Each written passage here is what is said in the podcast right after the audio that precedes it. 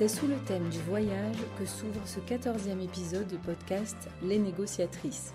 Que ce soit entre la France et les États-Unis, ces deux pays entre lesquels Vanessa a grandi, ou au cœur de la tech dans laquelle elle a choisi de mener sa carrière, nous partons aux côtés de Vanessa pour remonter le temps et découvrir les moments clés sur lesquels se joue un destin ou une carrière. Attachée à l'excellence et au challenge, Vanessa nous entraîne avec elle dans le monde des nouvelles technologies. Des lignes de code aux stratégies commerciales, des négociations de contrats software à l'émergence des grandes entreprises du monde, elle revient sur cette époque où Internet n'existait pas encore. Elle nous raconte cette vie de négociation où les enjeux sont énormes, les équipes organisées aux quatre coins de la planète et un métier au cœur de la transformation du monde. Bonne écoute. Bonjour Vanessa. Bonjour Julie. Merci de nous accueillir ici chez Microsoft. Alors, euh, pour euh, ceux qui ne savent pas, Microsoft, c'est euh, à côté de Paris, à Issy-les-Moulineaux, sur un magnifique campus. Et on te reçoit aujourd'hui dans le podcast Les négociatrices. Donc, merci de nous accorder ce temps. L'idée, c'est de revenir sur ta trajectoire, ton parcours, ce que tu fais aujourd'hui, tout ça avec à chaque fois vraiment un angle très typé négo. Pour démarrer tout ça, est-ce que tu peux nous présenter ton parcours euh, Comment tu t'appelles euh, Les études que tu as pu faire Ce que tu fais aujourd'hui dans ta vie professionnelle et tout ça, s'il te plaît? Bien sûr, déjà, merci de m'accueillir, de m'avoir invité. Donc, euh, moi, je suis à la base franco-vietnamienne. Je suis née à Paris, mais à l'âge de 5 ans, j'ai déménagé aux États-Unis. J'y ai vécu jusqu'à l'âge de 11 ans. Euh, je suis rentrée en France euh, où j'ai fait le collège et le lycée. Je suis repartie euh, faire des études universitaires aux États-Unis. Et après, je suis rentrée à Paris pour faire un master en école de commerce. et je suis restée en France depuis. Donc j'ai fait quand même pas mal d'allers-retours entre la Californie et la région parisienne pendant à peu près une vingtaine d'années. Mhm. Par rapport aux études que j'ai effectuées, j'ai un parcours plutôt scientifique à la base. Donc j'ai fait un bac S option maths. Ensuite, quand je suis partie aux États-Unis, j'ai fait ce qu'on appelle un Bachelor of Science, donc euh, l'équivalent d'une maîtrise en France, en programmation informatique. Donc, je devais euh, à la base devenir euh, développeur informatique. C'était. Alors ça, c'est génial parce que pour ceux qui ne te voient pas, et c'est le principe du podcast, on est à l'opposé des représentations des geeks et des développeurs informatiques. Et alors ça, Vanessa, c'était une vocation de, pas, de quand tu étais petite? Enfin, quel était l'intérêt pour ce monde-là de l'informatique et des sciences, justement? J'ai toujours été passionnée par les nouvelles technologies. C'est vrai qu'au moment où je suis arrivée aux États-Unis pour mes études universitaires, c'était euh, le moment où euh, Internet commençait à décoller. Euh, on avait développé tout ce qui était messagerie instantanée. C'était l'époque de Napster. Je ne sais pas mhm. si ça te parle ou pas. Mais, ah, moi non. Napster, tu dis? Oui, tout à fait. Donc c'était les premières plateformes de streaming, mhm. de téléchargement. Euh, de partage de médias et de contenu. Et donc, en fait, ce monde-là me passionnait. Après, entre euh, avoir une passion pour la technologie et passer ses journées à écrire du code du matin au soir, hmm. il y a un monde. Hmm. Donc, euh, c'est vrai que au bout de trois ans d'études, je me suis rendu compte que je ne voulais absolument pas en faire une carrière. Hmm. Mais bon, j'étais tellement engagée dans cette formation que je suis allée jusqu'au bout. Péniblement, mais j'ai fini mes quatre ans, j'ai ben, eu mon diplôme. Et c'est pour ça que j'ai voulu enchaîner avec une autre formation derrière, parce que j'avais peur que cela me bloque d'un point de vue carrière, mm. si je voulais faire autre chose que du code.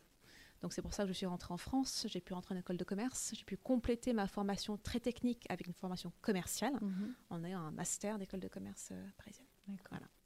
Oui, donc finalement, un parcours international, américain, français, très technique, gros attrait pour les sciences, pour la technologie, et puis ouverture sur le monde avec le, les études commerciales à Paris. Et là-dessus, du coup, est-ce que euh, toi, tu as baigné quand tu as grandi dans, ton enfance, ton adolescence, partagé entre les, États-Unis et puis la France, dans ce milieu de la tech et, de la technologie, justement, où tu étais un ovni euh, dans ta famille, dans, les parcours qu'il y avait euh, autour de toi? Alors, c'est marrant que tu poses cette question parce que je n'ai pas l'impression d'avoir été influencée par ma famille ou même les personnes que je côtoyais à l'époque. Maintenant, quand je regarde objectivement, toute ma famille travaille dans l'informatique. Hmm. Donc, euh, je, pense que inconsciemment, ça m'a influencé.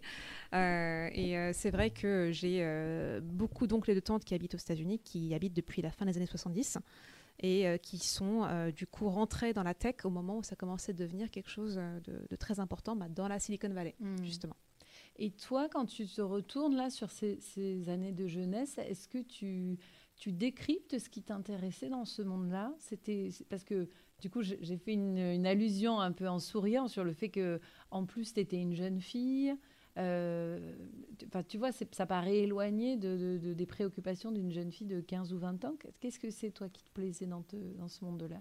En fait, même si, euh, hein, j'ai envie de dire, je, n'ai pas l'apparence d'une geek, j'ai quand même toujours été un peu geek dans l'âme. D'accord. faut savoir que moi, je ne jouais pas avec des Barbie. Euh, j'aimais beaucoup les films science-fiction. Mhm. j'ai eu des consoles de jeux très jeunes. J'aimais beaucoup jouer à ça. Ce qui, euh, ce qui est drôle aussi, c'est que je n'ai pas eu d'ordinateur jusqu'à mes 19 ans. Ah oui, La première fois que j'ai touché un ordinateur, donc je n'avais pas accès euh, aisément euh, mm. aux outils qui me permettaient de pouvoir vraiment explorer cette, cette passion qui naissait en moi. Néanmoins, ça ne m'a pas empêché de vraiment être attirée mm. par tout ce qui avait un, attrait à l'informatique. Et, peut-être même ça a renforcé ce désir si tu n'as touché un ordinateur qu'à 19 ans. Euh. Exactement. D'accord, oui, donc finalement, euh, une grande cohérence, quoi, un truc qui te passionne dans la vie, l'envie de, de t'engager dans cette voie-là professionnellement.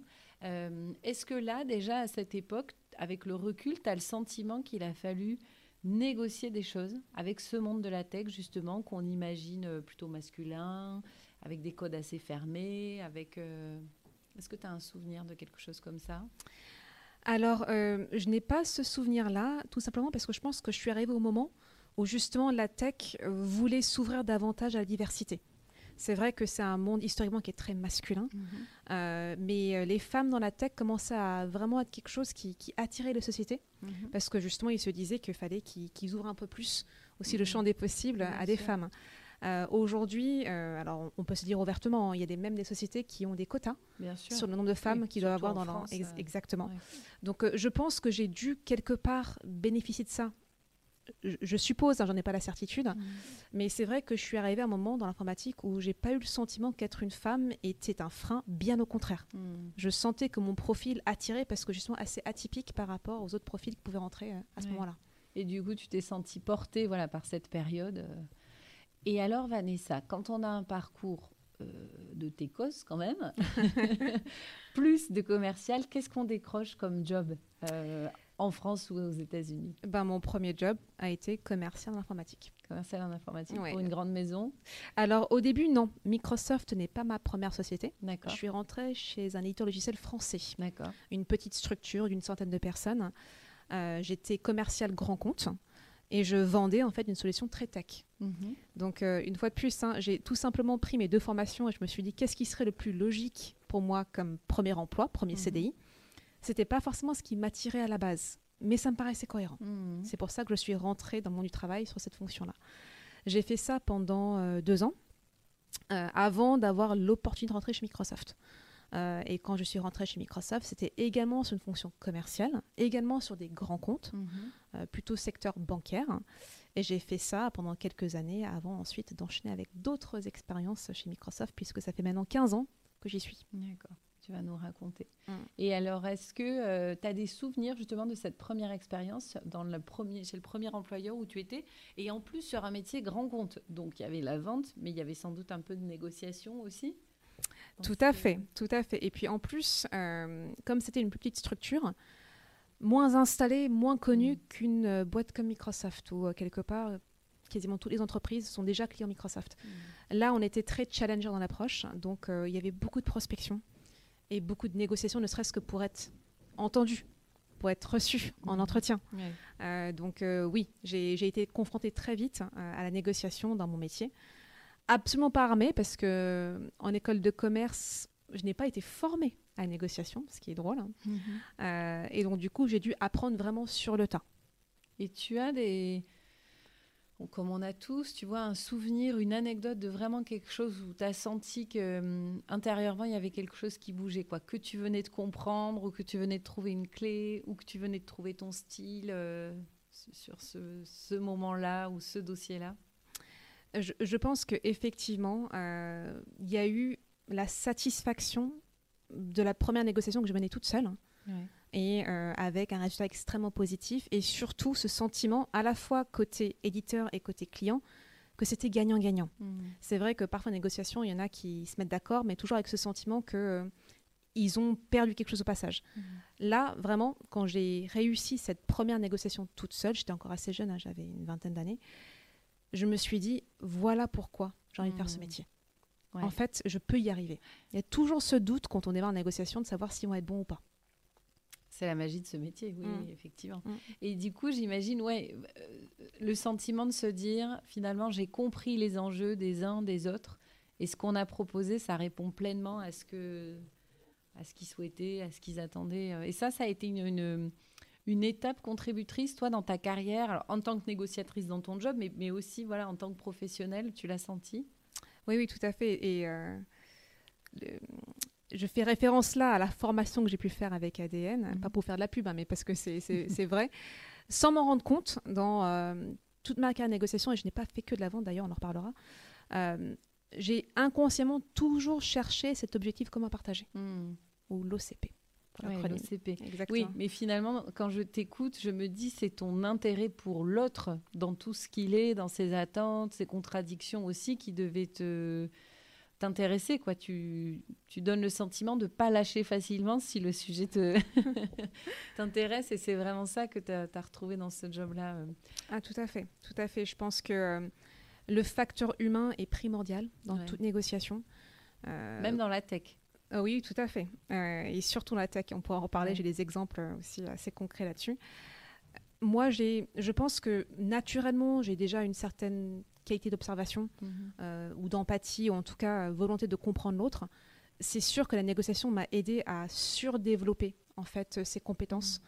Euh, et c'est ça qui permet souvent de pouvoir identifier ce qui motive l'autre. Mhm. Qu'est-ce qui constitue du succès pour la personne qu'on a en face de soi. Comment est-ce mm. qu'on fait pour faire en sorte que chacun a l'impression d'avoir réussi sa négociation? Mm. Quels sont ses filtres à lui? Avec mm. quoi je vais lui parler? Sur quel sujet je vais l'emmener? Exactement. Donc, sa première expérience. Et donc, chez, ton arrivée chez Microsoft, il y a une quinzaine d'années, comment ça démarre? Est-ce que Microsoft, c'était un rêve euh, comme tous les gens du milieu de la tech peuvent rêver? Parce que c'est un des, plus gros acteurs sur le, le, marché mondial? Ou bien ça a été une opportunité? Raconte-nous comment ça s'est passé. Alors c'était clairement un rêve. Quand ah. on est passionné par la tech, qu'on a été développeur informatique, forcément quand on pense au monde de l'édition du logiciel, Microsoft ressort en premier. Et c'est vrai que euh, c'était une époque où euh, bon, bah, Google et Facebook étaient encore assez jeunes, mm. euh, Amazon aussi. Donc c'est vrai que Microsoft avait une résonance sur le marché qui était extrêmement forte. Pour moi, rentrer chez Microsoft, c'était inattendu. Je ne pensais pas réussir à rentrer. Mmh. Euh, donc euh, c'était euh, c'était pour moi l'accomplissement quelque part de toutes ces années de formation que j'avais auparavant où je m'étais posé la question de savoir si j'avais fait des erreurs mmh. dans mes choix. Là, je me suis dit ok, je, comprends pourquoi je l'ai fait et j'ai réussi à rentrer chez le leader du sujet. Et donc tu nous disais mon premier job c'était aussi sur de la gestion de grands comptes. Et donc là, on a 15 ans, on est au milieu des années 2000 à peu près. Tout à fait. Et quelle était l'actualité? Quels étaient les enjeux? Sur quoi toi tu t'es as bataillé avec tes clients justement? Alors, euh, je suis rentrée en tant que commercial grand compte euh, junior parce que euh, tous les grands comptes Microsoft avaient des responsables de compte assez expérimentés. Mais ils étaient en binôme à chaque fois mmh. avec des commerciaux juniors. Ça, c'était super pour moi parce que ça m'a permis de pouvoir aussi apprendre au contact de commerciaux plutôt très seniors. Euh, qui m'ont aussi donné beaucoup de conseils, qui m'ont encouragé, qui m'ont poussé, qui m'ont aussi donné de l'autonomie sur leur compte. Mmh. Donc ça, c'était super. Euh, c'était une époque aussi un peu compliquée d'un point de vue business parce que c'était l'époque des subprimes. Je ne sais pas si euh, tu te souviens, mais il y avait eu une période de, légère récession pendant un ou deux ans entre 2008 et 2010. C'était assez compliqué. Mmh. Et c'était également le développement de ce qu'on appelle le cloud public. C'est vrai que Microsoft, à l'époque, vendait surtout des licences qu'on installait sur nos PC mmh. ou des serveurs.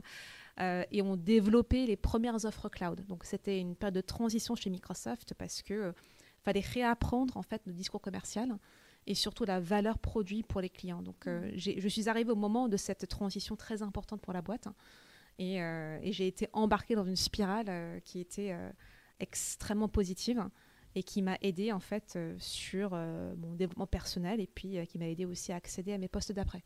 Donc là, après, j'imagine que tu as enchaîné les différents postes. Qu'est-ce qui, tu vois, pour ceux qui connaissent pas trop le monde de la tech, quand on a ce profil, alors on comprend très technique et puis commercial aussi, on démarre par le commercial.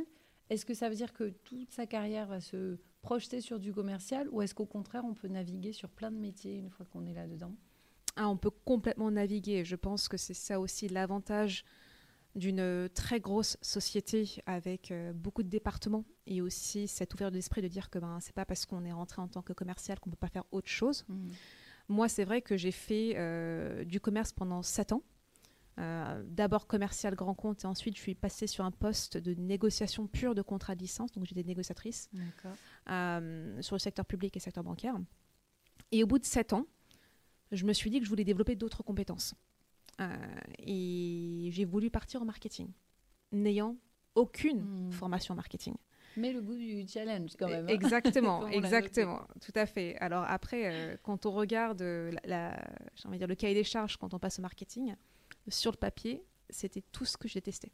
Mhm. Mais justement, c'est pour ça que ça m'intéressait parce que ça allait m'obliger mhm. à développer des compétences que je n'avais absolument pas c'est-à-dire euh, des compétences plus stratégiques, mhm. savoir bâtir des plans business à plusieurs années, euh, améliorer ma prise de parole en public, apprendre à raconter une histoire, à embarquer un auditoire. Toutes ces choses-là, mhm. je ne les avais absolument pas travaillées eh dans mes expériences précédentes, ni même dans mes formations. Mhm. Donc du coup, c'était important pour moi de me challenger et de dire, je fais le grand saut, je passe au marketing avec tout le risque que cela comportait. Parce bah que pour moi, c'était une énorme prise de risque. Bien sûr. Et alors, tu nous disais, euh, j'ai pas mal d'anecdotes à raconter euh, durant les sept années là où tu as accompagné des clients, euh, accompagné aussi tout le changement du marché, parce que c'est vrai qu'on a quand même connu une accélération très importante dans ce, milieu-là. Est-ce que tu en as une ou deux comme ça qui te revient en tête, qui sont assez marquantes dans ton parcours? Oui, alors je pense que ce qui m'a marqué, et c'était notamment quand j'étais sur le poste de négociatrice de contrat de licence, dans le secteur bancaire à l'époque, c'était extrêmement masculin, à la fois chez les clients et même chez Microsoft. C'est-à-dire que quand j'allais en négociation, mes pères étaient tous des hommes et je me retrouvais face à des acheteurs, tous des hommes également. Mhm. Et euh, je ne sais pas si c'est parce que euh, j'étais une femme ou si parce que j'étais plus jeune ou peut-être une combinaison des deux, peut-être parce que j'étais en minorité, à savoir. Mais j'avais toujours ce sentiment de défiance quand je présentais en fait mes propositions parce que les acheteurs, avant même de rebondir ou de répondre, se tournaient d'abord vers mes collaborateurs masculins, comme s'ils cherchaient leur validation hmm. avant de réagir. Dans cette situation, c'était extrêmement dur pour moi de ne pas me démonter. Ben C'est-à-dire que c'est extrêmement déstabilisant. Bien sûr. Et, euh, et, je tremblais à l'intérieur. En toute franchise, c'était une période où je me challengeais beaucoup au quotidien. Le fait est que je ne me démontais pas. Mm. Et surtout, j'avais euh, quelque chose qui, qui manquerait, c'est que je me raccrochais à mon expertise. Ce qui, euh, ce qui était extrêmement satisfaisant, c'est que comme les négociations étaient longues, mm. souvent ça prenait plusieurs mois, il y avait quand même de forts enjeux, bah, au fur et à mesure, chaque étape, je prouvais ma légitimité mm. et ma crédibilité et ma place dans ces réunions à travers mon expertise. Et euh, quel bonheur quand, arrivé en fin de négociation, ces mêmes acheteurs lorsque mes collaborateurs masculins leur parlaient, ils se tournaient vers moi et me hmm. disaient Et vous C'est qui la bosse Vous en pensez quoi? Ouais. ce, qui est, ce qui est extrêmement aussi euh, euh, euh, charmant dans, dans, tout ça, c'est que même si on a eu des négociations extrêmement difficiles, compliquées, hmm. dures, certains des acheteurs avec qui j'ai négocié, avec qui j'ai eu mes pires négociations, ce sont devenus des gens que je respecte et que j'admire énormément, avec qui je hmm. suis encore en contact aujourd'hui, alors que ça fait des années qu'on n'a pas travaillé ensemble. Donc on a vraiment bâti à travers ces, épreuves, en fait, une vraie relation professionnelle avec une admiration commune. Et alors quand tu dis je, tremblais à l'intérieur mais je me démontais pas, c'était quoi les ancrages que tu allais mobiliser à ce moment-là? Quand tu es dans une réunion, que tu sens que ton interlocuteur il te donne zéro crédit, mais qu'en même temps, tu toi tu te répètes, c'est moi qui sais, c'est moi qui... Tu vois, tu vas mobiliser quoi comme ressource toi pour rester euh, pro? Bah déjà, euh, pas mal de sang-froid. Parce que quand on tremble à l'intérieur, c'est important de ne pas trembler de l'extérieur. Mhm. Donc, euh, je faisais en sorte de, que ça ne se voit pas physiquement en fait qui me déstabilisait. Mmh. Gros self-control donc. Exactement. Et surtout, je pense que déjà naturellement, euh, j'ai euh, une interface que, certaines personnes appellent poker face, Mmh. euh, où euh, déjà j'ai du mal à laisser transparaître des émotions. Je pense que Mhm. ça vient aussi de mon côté un peu introverti de base, même si je me suis beaucoup développée là-dessus. Je suis une introvertie. Oui. Mmh, La petite geek. Exactement, retrouve, exactement. Donc je pense que mon, mon côté un peu poker face aussi m'aidait beaucoup. Je savais que même si je doutais de beaucoup de choses à l'intérieur, ça ne se voyait pas. ouais, tu donnais le changeant en fait. Exactement. Ouais. Et ça, ça t'entraînait dans une spirale rassurante finalement. Parce que comme tu perds des papiers publiquement, Tout à fait. ça te remettait à flot. Tout à euh. fait. Et j'ai passé aussi beaucoup de temps à travers mes euh, différentes expériences professionnelles. J'ai tendance à me repasser des scènes Mmh. dans ma tête, un peu comme des films, où je revois la scène de bout en bout et parfois j'appuie sur pause Mmh. sur certains passages en me disant tiens, à ce moment-là, est-ce que tu as bien réagi? Est-ce que tu as Mmh. bien fait? Qu'est-ce que tu aurais pu faire différemment? Tu t'auto-débriefes en fait. Exactement. En permanence. Et Exactement. ça, c'est quelque chose que tu as toujours fait. Que j'ai commencé à faire quand je suis passée sur un poste de négociation commerciale. Mmh. Où là, tu t'es dit dans la, dans la technique, dans la méthode, ça peut m'aider et tu l'as, tu te l'es approprié après. Oui, euh, tout à fait, parce qu'il suffit qu'il y ait une mauvaise réunion où je me trouvais pas bonne, mmh. je me refaisais le film systématiquement. Mhm. Donc plutôt que de me refaire le film en mode cauchemar, où je revoyais en fait toutes mes bourdes, je me disais tiens, si c'était à refaire, qu'est-ce que tu changerais Ouais. Comment je deviens actrice euh, Exactement. Et, Et- en fait, en faisant ça régulièrement, en fait, ça m'a aidé à euh, bah, tout simplement devenir meilleure. Bien sûr. Ouais. C'est la projection mentale aussi Mhm. autour du débriefing. Et tu débriefais les bonnes négociations ou les bonnes réunions aussi ou pas? Non. Et Non. ça, je pense que c'est quelque chose sur lequel je pense que collectivement, on n'est pas très bon chez Microsoft. C'est Mhm. vrai que les négociations ont tendance à être extrêmement matricielles. Donc on est nombreux. Mmh. On est nombreux sur un compte donné. On peut être 5, 6, 7 personnes à être impliquées sur une négociation. Et c'est vrai que déjà aligner ce beau petit monde, c'était déjà un, sacré Mhm. défi. Et puis c'est vrai que quand il y avait une bonne négociation, on ne prenait pas le temps de se poser et de se dire qu'est-ce qui a bien Eh oui. fonctionné? En fait, on passait tout de suite à la négociation d'après. Et ouais. Et on débriefait par contre lorsqu'on perdait. C'est très français aussi hein, de, Ouais. de s'attarder sur ce qui marche pas. Alors que les deux, euh, dans toutes les négociations, c'est très important de comprendre aussi ce qui a fait la différence pour être capable d'aller le remobiliser euh, sur une autre fois. Et tu disais dans ces négociations-là, alors qui étaient de longue haleine en plus, donc la difficulté, elle est à la fois dans l'exigence et aussi dans le fait de tenir dans cette exigence. Tu dirais, toi, aujourd'hui, que euh, qu'est-ce qui fait qu'avec tes interlocuteurs, vous vous êtes quand même construit comme ça dans le respect, dans la, hum, la, la- la confiance finalement des professionnels que vous étiez l'un et l'autre Toi qui te débriefes régulièrement, c'est quoi selon toi qui fait qu'avec ces acheteurs-là, vous êtes restés dans des liens comme ça? Je pense que c'est la constance. C'est-à-dire que, euh, que ce soit, euh, ne serait-ce que dans, même dans les réactions, les réactions, euh, la gestion du stress, euh, la cohérence en fait dans l'approche, il y avait beaucoup de constance. Mm. C'est-à-dire que je leur montrais que j'étais quelqu'un d'assez stable et que je n'allais pas sortir euh, du cadre qu'ils avaient identifié quand ils négociaient avec moi. Mm. Euh, finalement, quelque part, presque un peu prévisible. Mm. Mais rassurante, du coup. Exactement. Ouais. Exactement. Et finalement, je me suis rendu compte qu'en les rassurant de cette manière-là, finalement, ça, ça permettait de rentrer dans euh, des niveaux de discussion qui étaient autres. Mhm. Ils étaient plus à même de me confier leur propre stress, Ouais. leurs propres enjeux, ce sur quoi eux étaient mesurés. Ils se déverrouillaient finalement. Exactement. C'était la confiance qui commençait à infuser euh, au marketing. C'est après ce poste-là que je suis partie au marketing. Et alors, quel négo as-tu mené au marketing avec toi-même ou les équipes ou les clients? Alors, négociation avec moi-même, c'était quasiment tous les jours, euh, parce que, comme je disais tout à l'heure, c'était euh, une mission que j'ai fait pendant presque 4 ans, Mhm. donc c'était pas une Ah, petite long, expérience, où euh, je faisais tout ce qui me mettait mal à l'aise, tout ce que je détestais. Vraiment, sur Ah oui, le- donc sur de manière consciente en fait. Ah oui, tout à fait. Ah, ok. C'est-à-dire que sur le papier, ce poste était cauchemardesque pour moi. Ouais. Ah, c'est étonnant de s'y donner autant. euh. Et pourtant, je savais que c'était euh, un poste qui allait me permettre de combler des lacunes importantes. Hmm.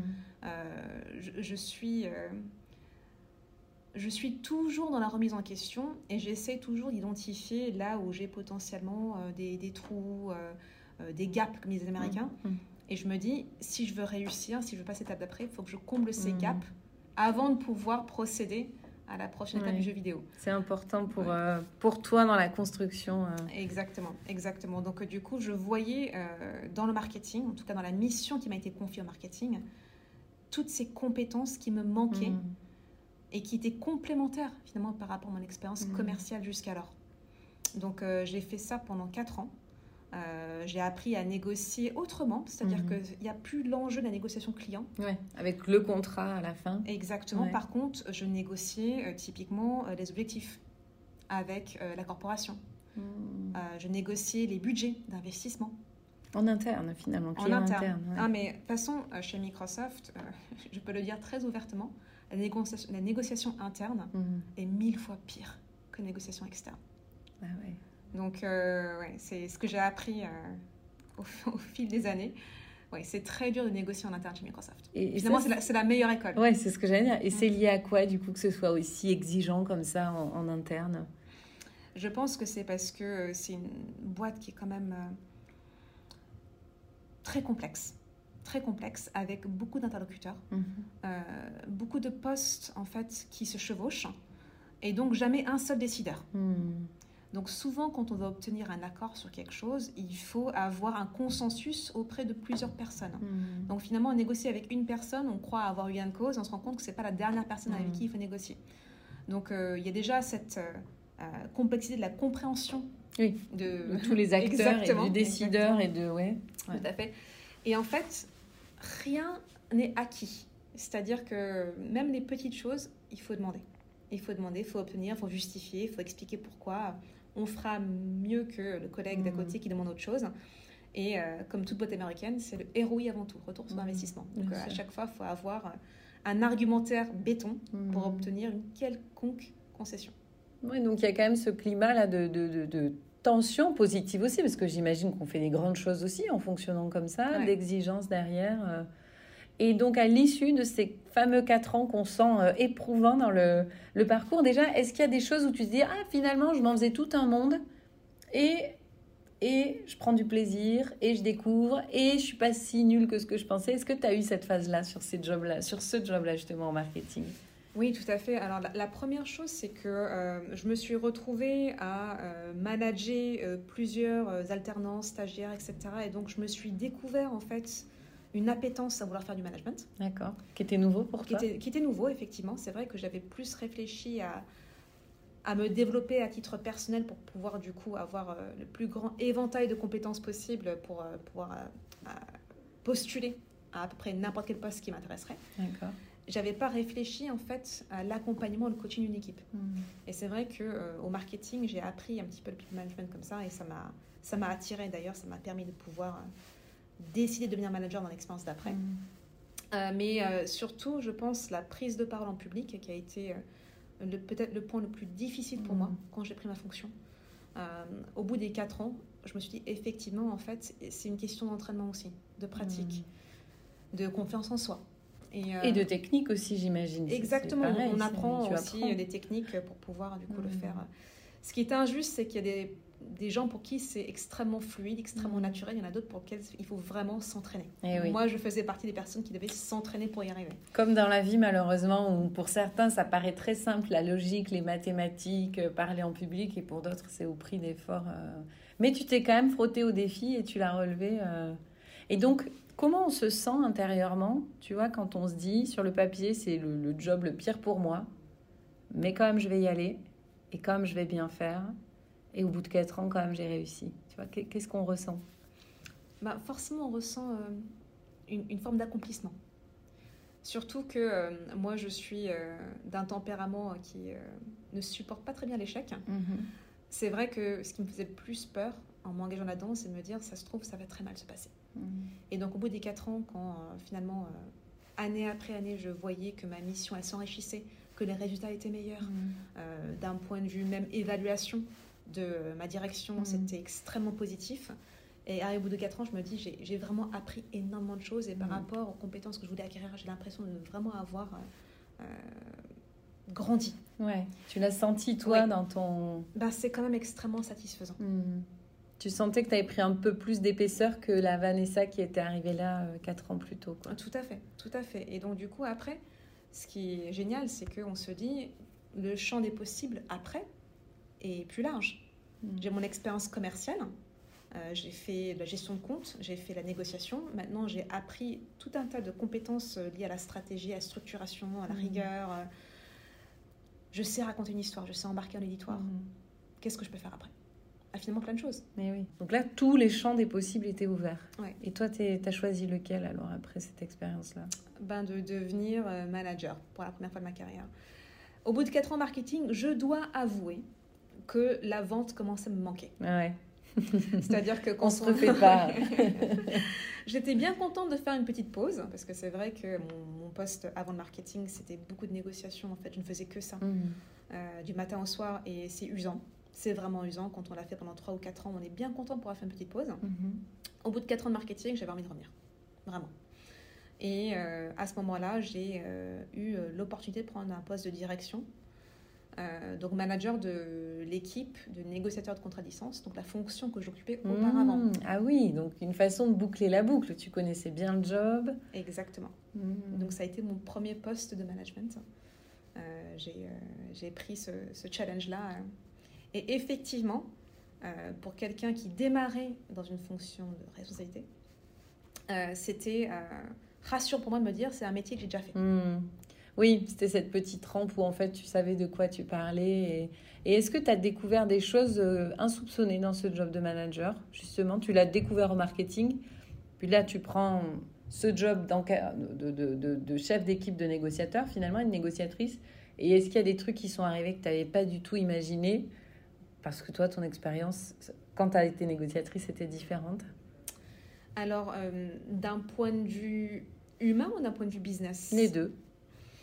Alors, d'un point de vue humain, en fait, je m'étais fait une idée du poste du manager euh, idéal. Mhm. en me disant c'est quelqu'un qui est très proche des équipes, qui les écoute, qui les accompagne, qui les aide à se développer à titre personnel. Euh, et c'est quelqu'un qui aime les gens. En fait, bien évidemment, tout ça, ça fait partie Mm. des qualités d'un manager. Mais je me rends compte maintenant, après avoir fait quelques années, que c'est bien plus que ça. Et, et notamment, on apprend à euh, gérer des problèmes, gérer la complexité de l'humain, euh, avoir à faire des choix, parfois des choix difficiles parfois avoir à assumer des choix qui ne sont pas les nôtres. Mais en tant que manager, on est obligé d'adopter Mmh. aussi euh, certaines Bien sûr. postures, Ouais. Euh, d'avoir à récompenser certaines personnes au détriment d'autres. Mhm. Et donc finalement, il y a aussi un côté très dur dans le management, où quand on est quelqu'un de plutôt empathique, bah, il faut savoir parfois prendre de la distance Oui, oui. et de se dire, c'est comme ça, c'est du business, il n'y a rien de personnel. Il faut juste être le plus équitable possible dans la prise de décision. Oui. Donc, quand tu évoques la complexité humaine, tu, tu, tu penses à quoi? Tu fais allusion à quoi? Je pense au fait que euh, dans une équipe, euh, on n'a que des profils qui sont différents. C'est rare d'avoir deux profils identiques parce que euh, des expériences personnelles différentes, expériences professionnelles différentes. J'avais des niveaux de seniorité qui étaient aussi assez divers dans mon Ouais. équipe avec des personnes qui avaient 25 ans comme j'avais des personnes qui avaient 52 ans, pourtant qui faisaient le même métier Mhm. mais euh, qui n'avaient pas le même âge ni la même expérience.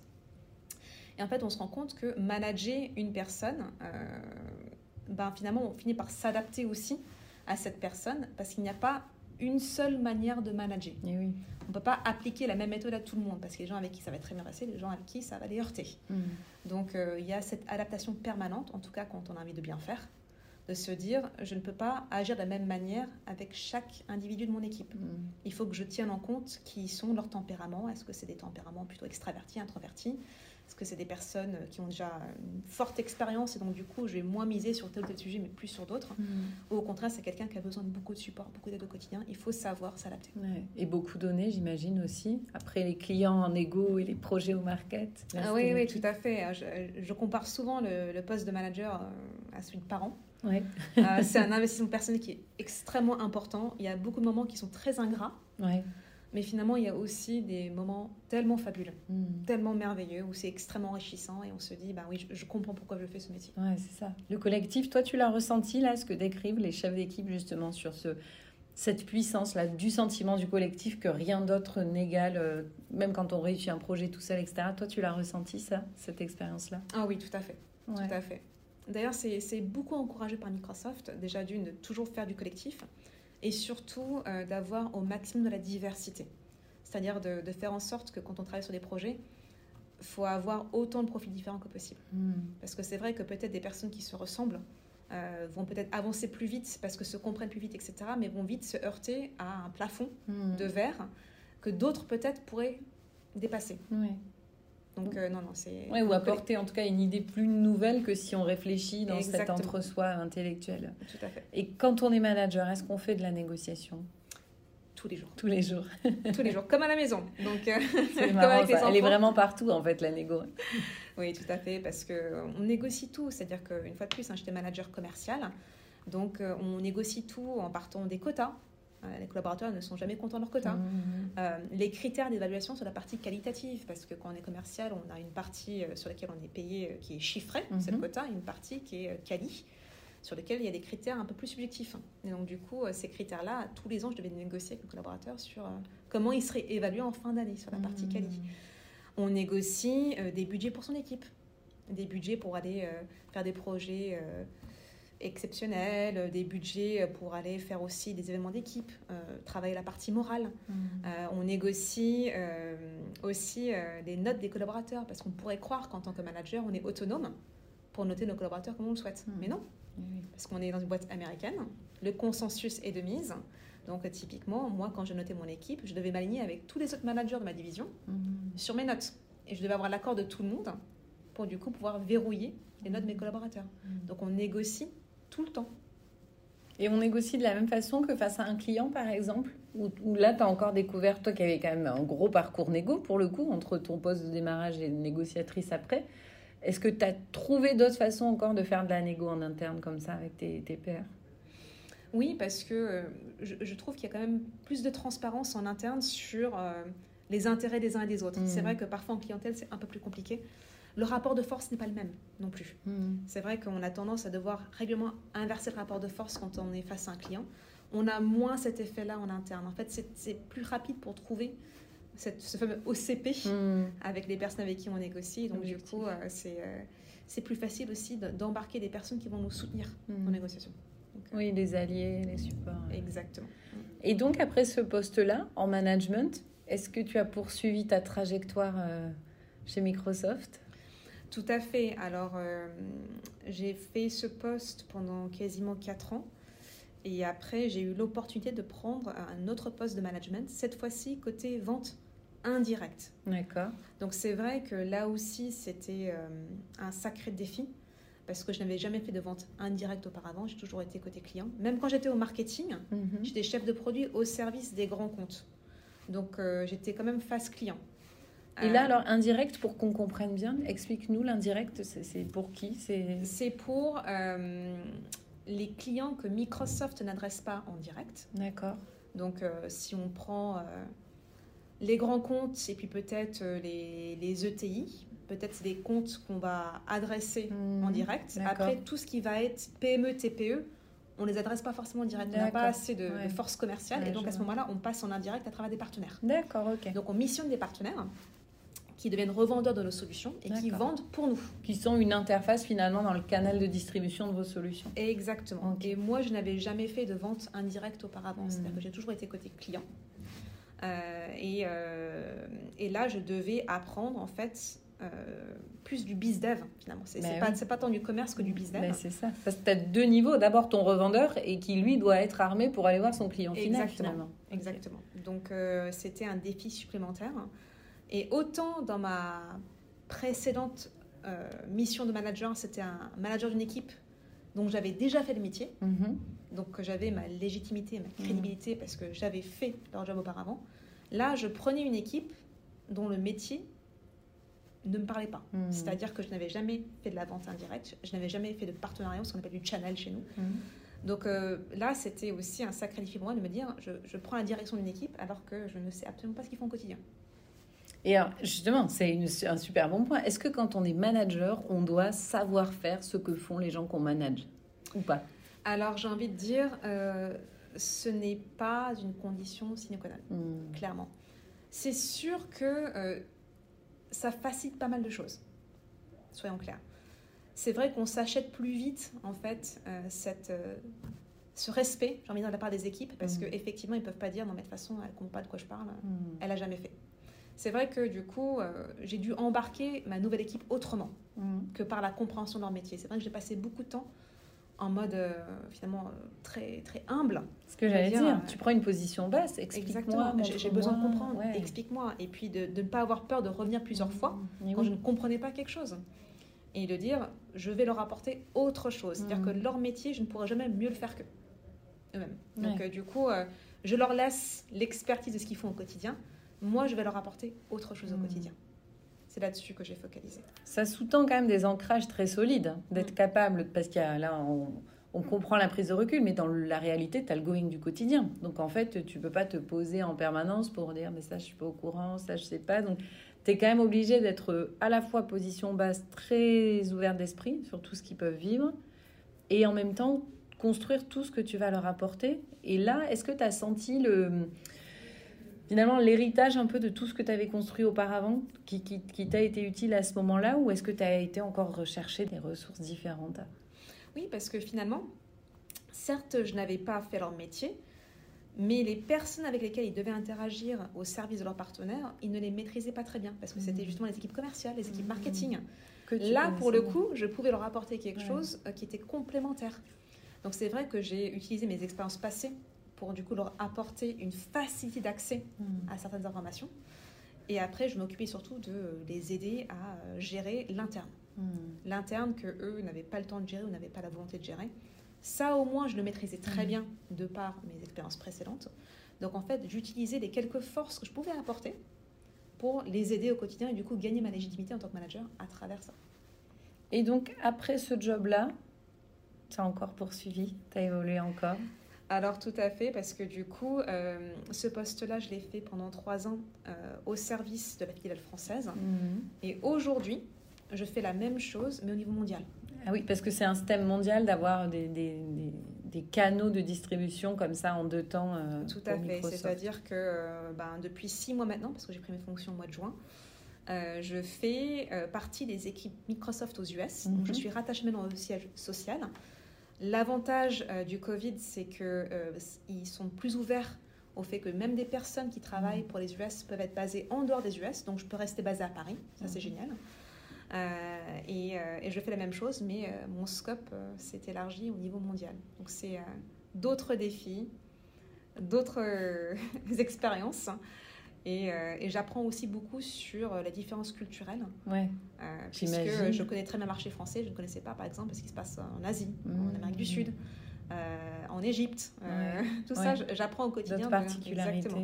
Et ça, ça impacte du coup, j'imagine, le management très concret, la relation avec les gens. En plus, là, tu cumules, c'est-à-dire qu'à la fois, tu as une relation manager-manager avec des gens que tu ne vois pas physiquement, puisque vous êtes. c'est dématérialisé, et en même temps qui ont complètement notre logiciel de penser que toi. comment on appréhende ça justement quand on prend un poste pareil? Ah bah c'est sûr que euh, euh, c'est une expérience d'apprentissage qui est extrêmement importante. Euh, moi aujourd'hui, dans l'équipe que je manage, dans mon fonction, c'est sûr qu'il n'y a personne en France mmh. déjà. ils sont répartis un peu partout dans le monde et surtout des cultures différentes. Je prends un exemple, la personne de mon équipe qui habite en Australie, il est italien. Mmh. La ah, personne qui habite aux États-Unis, il est irlandais. La personne qui habite à Toronto, elle est chinoise. Donc euh, du coup, j'ai à la fois cette euh, diversité de localisation géographique et également une diversité de culture et d'origine. Bien sûr. Bienvenue dans la mondialisation euh, à plein tube. Exactement. Mais, pour moi, un régal. Bien sûr. Un vrai régal. C'est-à-dire que j'apprends tous les jours auprès de ces personnes-là. Mm. Et j'apprends aussi à adapter mon style d'un point de vue culturel.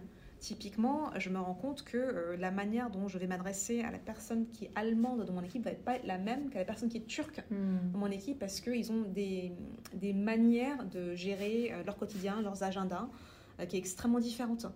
Donc, Par exemple, comment fait l'allemand et comment fait le, le turc Alors, l'allemand est extrêmement rigide. ah oui, donc c'est pas que des... C'est drôle, hein, c'est pas que des représentations finalement. Ah non, non, non. Alors après, euh, pour, pour le coup, euh, c'est quelqu'un qui, euh, qui est excellent dans son métier, qui, mm. qui, est extrêmement investi, dévoué, mais qui a aussi des, des ancrages assez forts sur des règles à ne pas dépasser. Mm.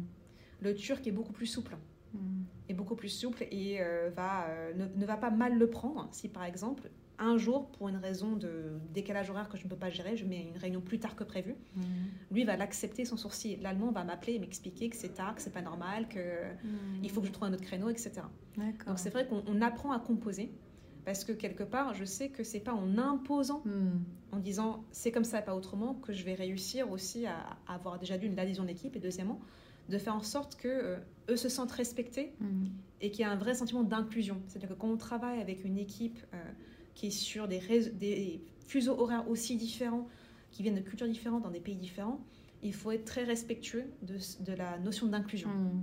et de pas avoir l'impression qu'on favorise plus un pays qu'un autre, une région qu'une autre, etc. Donc, euh, Et est-ce que bah, travailler comme ça au quotidien avec donc les quatre coins du monde et toutes ces cultures, ça te fait prendre conscience Alors, toi, tu as ce parcours américain-français, mais des singularités que tu peux avoir en tant que manager française, pour le coup. Est-ce qu'il y a des choses que tu as réalisées, que tu as appris sur toi, que tu as découvert comme ça?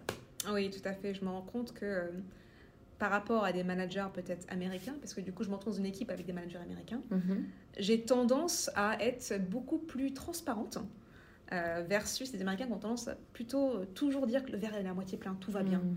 Oui, il y a des problèmes, mais euh, qu'est-ce qu'on peut faire de positif Et c'est vrai que ce côté très édulcoré dans la méthode de management euh, ne me ressemble pas. Et, euh, et du coup, je, je vois que effectivement, j'ai un style de management très français en tant que tel. Donc moi, je suis plus dans l'authenticité. Mhm. On se dit les choses. On peut avoir des discussions compliquées, mais au moins, elle a eu lieu. On peut passer à autre chose après. Les Américains ont plus de mal avec ça. Mhm. Donc euh, oui, oui, je découvre clairement les différences en termes de style de management, ça c'est sûr. Et alors euh, là, bon là c'est une nouvelle prise de poste, donc j'imagine que tu te projettes là-dessus encore quelques années. Euh, si tu devais, euh, tu vois, résumer finalement tout ce parcours-là qui était ton rêve, au final, travailler dans la tech, dans une des plus grosses marques du monde, tu dirais que ça t'a appris quoi sur, sur, ce que, sur toi, sur ce que tu pensais être capable de faire, sur finalement ce que tu as fait au bout de 15 années chez Microsoft? Déjà d'une, je pense que j'ai appris l'importance déjà d'une d'être bienveillant avec soi-même. Mhm. C'est vrai que moi, je, je viens d'un milieu où euh, il y avait déjà beaucoup de pression étant plus jeune sur l'excellence, sur le fait que l'échec n'est pas une option. Mhm. Et donc, du coup, j'ai gardé cette euh, pression tout au long de ma carrière en ne m'autorisant pas d'erreur, Mhm. en disant que chaque expérience que j'allais prendre, il fallait que ce soit une réussite. Mhm. Il fallait toujours que j'essaie d'obtenir le challenge d'après. Et maintenant que j'ai euh, 15 ans d'expérience derrière moi, en tout cas chez Microsoft, euh, 17 ans si je prends en compte également ma Mhm. première boîte, c'est vrai que je me rends compte qu'on on peut, on peut être exigeant, mais également extrêmement bienveillant avec soi-même. Mhm. Euh, L'échec fait partie de l'expérience professionnelle. Et au contraire, on a souvent tendance à plus apprendre de nos échecs que de nos succès. Euh, ce n'est pas grave si on tente quelque chose et que ça ne fonctionne pas du premier coup. Mhm. Que euh, on peut, euh, on peut s'autoriser à être exposé sans que cela soit euh, rédhibitoire ou que ça puisse éventuellement avoir un effet irrémédiable sur sa carrière si on, fait une erreur quand on est exposé. Des choses comme ça que j'ai pas forcément toujours intégrées Mhm. et aujourd'hui, je pense que je prends beaucoup plus de recul, premièrement. Et deuxièmement, euh, je m'autorise à ne plus être parfaite. Mhm. Je pense que le syndrome de la femme parfaite, euh, et notamment euh, le syndrome de l'imposteur que j'ai eu à plusieurs reprises dans ma carrière, à savoir quand je prenais une nouvelle fonction, j'ai toujours cette crainte que je ne sois pas à la hauteur de la fonction qui m'a été confiée. Mhm. Ce qui est absurde quand on y pense, parce que dans une boîte comme Microsoft, on ne donne jamais un poste gratuitement. C'est ce que j'allais dire, oui. On ne va jamais me confier une mission parce qu'on me trouve sympathique. C'est que quelque part, ils estimaient que j'étais capable de le faire. Mais finalement, la personne qui avait le plus peur de ne pas être à la hauteur, c'était moi. C'était toi, ta pire ennemie finalement. Exactement, exactement. Dans le syndrome de l'imposteur, je l'ai vu souvent, Mhm. régulièrement. Je commence à me détacher de ça. Et tu, tu identifies ce qui te permet de prendre de la distance sur ce, ce ressenti-là? C'est l'expérience du réel C'est les équipes C'est toi C'est quoi? C'est clairement les expériences. C'est-à-dire Mhm. qu'à chaque nouvelle expérience, je me rends compte que finalement, il y a une certaine cohérence. Euh, on en parlait tout à l'heure, j'aime beaucoup ce terme parce que je pense que pour le coup, ça s'applique vraiment à, à moi. Il y a une certaine constance. Mhm. en fait. Et euh, je m'appuie aussi beaucoup sur euh, les retours à la fois des équipes que je manage Mhm. et également des équipes avec qui je peux interagir au quotidien. je suis quelqu'un qui va beaucoup chercher ce qu'on appelle le feedback. Je suis désolée hein, s'il y a beaucoup d'anglicisme dans ce que je raconte, mais la, prise de feedback est extrêmement importante pour moi. Et je me nourris de ça aussi. Je parlais tout à l'heure des films que je me refais dans ma tête, j'appuie sur pause, etc. Mm. Ça, c'est moi toute seule, mais après, je vais aussi aller chercher des mm. retours très concrets de la part d'autres personnes parce que je veux compléter ma vue avec la vue des autres. Oui, grandir, comprendre, euh, aller plus loin. Euh. Et alors, quand tu te retournes là, alors moi, je vais englober plus que les 17 années professionnelles, tu vois, de ton ton enfance, ta jeunesse aussi, euh, partagée entre les États-Unis et la France. Est-ce que tu te dis aujourd'hui, finalement, il y a quelque chose qui m'a manqué dans mon parcours?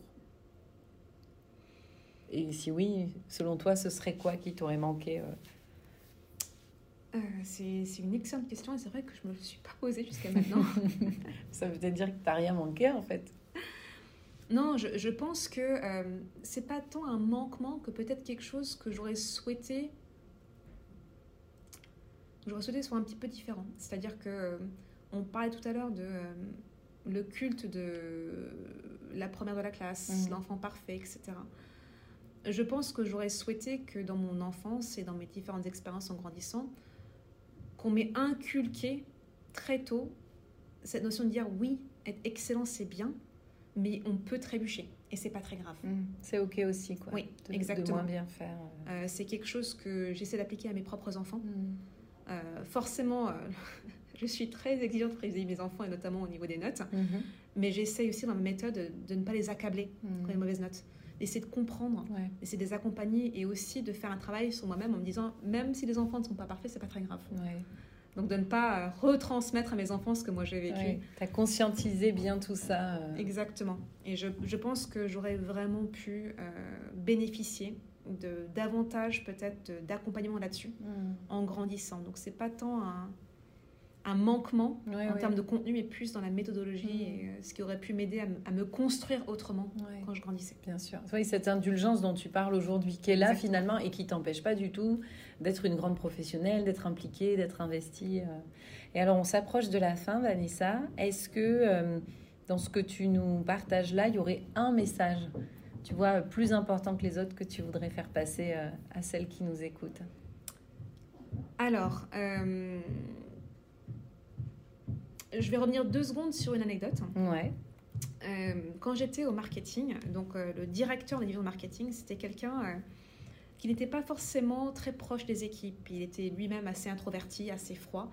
Pour le coup, brillantissime. Mm-hmm. Très, très, très brillant. Mais c'est pas quelqu'un avec qui j'avais eu des contacts faciles. Il se trouve que mon responsable, mon manager de l'époque, a démissionné. Et il y a eu un, trou de 2-3 mois avant qu'il recrute son successeur. Et donc, du coup, pendant ces 2-3 mois, je me suis retrouvée à lui reporter directement à mhm. cette personne. Et du coup, j'ai découvert euh, quelqu'un d'extrêmement sensible. Euh, D'ailleurs, c'était une aubaine. Hein. J'aurais jamais pu euh, le connaître comme ça s'il n'y avait pas eu ce, trou dans le management me concernant. Et euh, au bout d'un moment, je me suis aussi beaucoup appuyée sur lui en tant que mentor. Et je lui ai exposé mes doutes. Je réfléchissais à devenir manager, euh, ça me trottait dans la tête, ça me travaillait, et euh, je lui ai expliqué toutes les raisons pour lesquelles je pensais que je ne serais peut-être pas forcément légitime pour être manager. Et je me souviens d'un entretien où, en lui disant ça, il a souri et il a dit C'est fou parce que ce que tu me dis là, c'est tellement féminin. Et si tu savais le nombre d'hommes qui postulent à des jobs qui sont hors de leur portée, ils le font sans sourciller, sans hésiter. Donc euh, d'entendre tous tes doutes, en fait, je me dis, malheureusement, c'est très féminin. Il m'a dit aussi, je pense que c'est aussi à ton éducation. Il disait ça parce que sa femme est vietnamienne. Mm.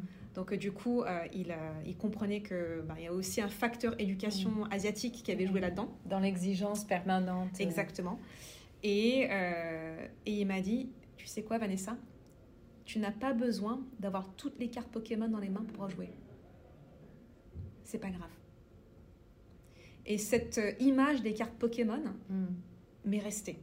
C'était extrêmement simple pour lui, c'était sûrement un conseil euh, sur un coin de table extrêmement mm. facile. Euh. mais déjà d'une, moi j'ai mon fils qui adore les cartes Pokémon, donc je, je, visualisais très bien les cartes Pokémon.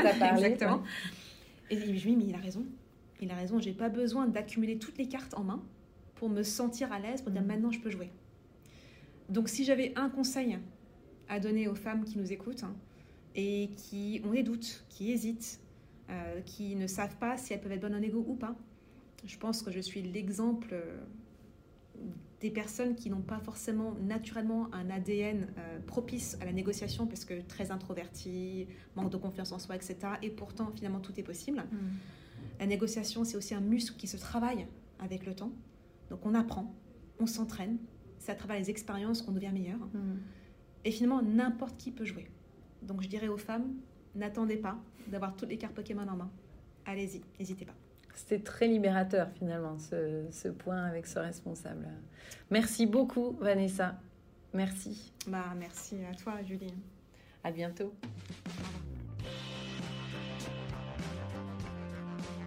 Vous venez d'écouter un nouvel épisode Les négociatrices. Si l'épisode vous a plu, n'hésitez pas à nous laisser une note ou des commentaires sur les plateformes d'écoute, ça nous aide beaucoup.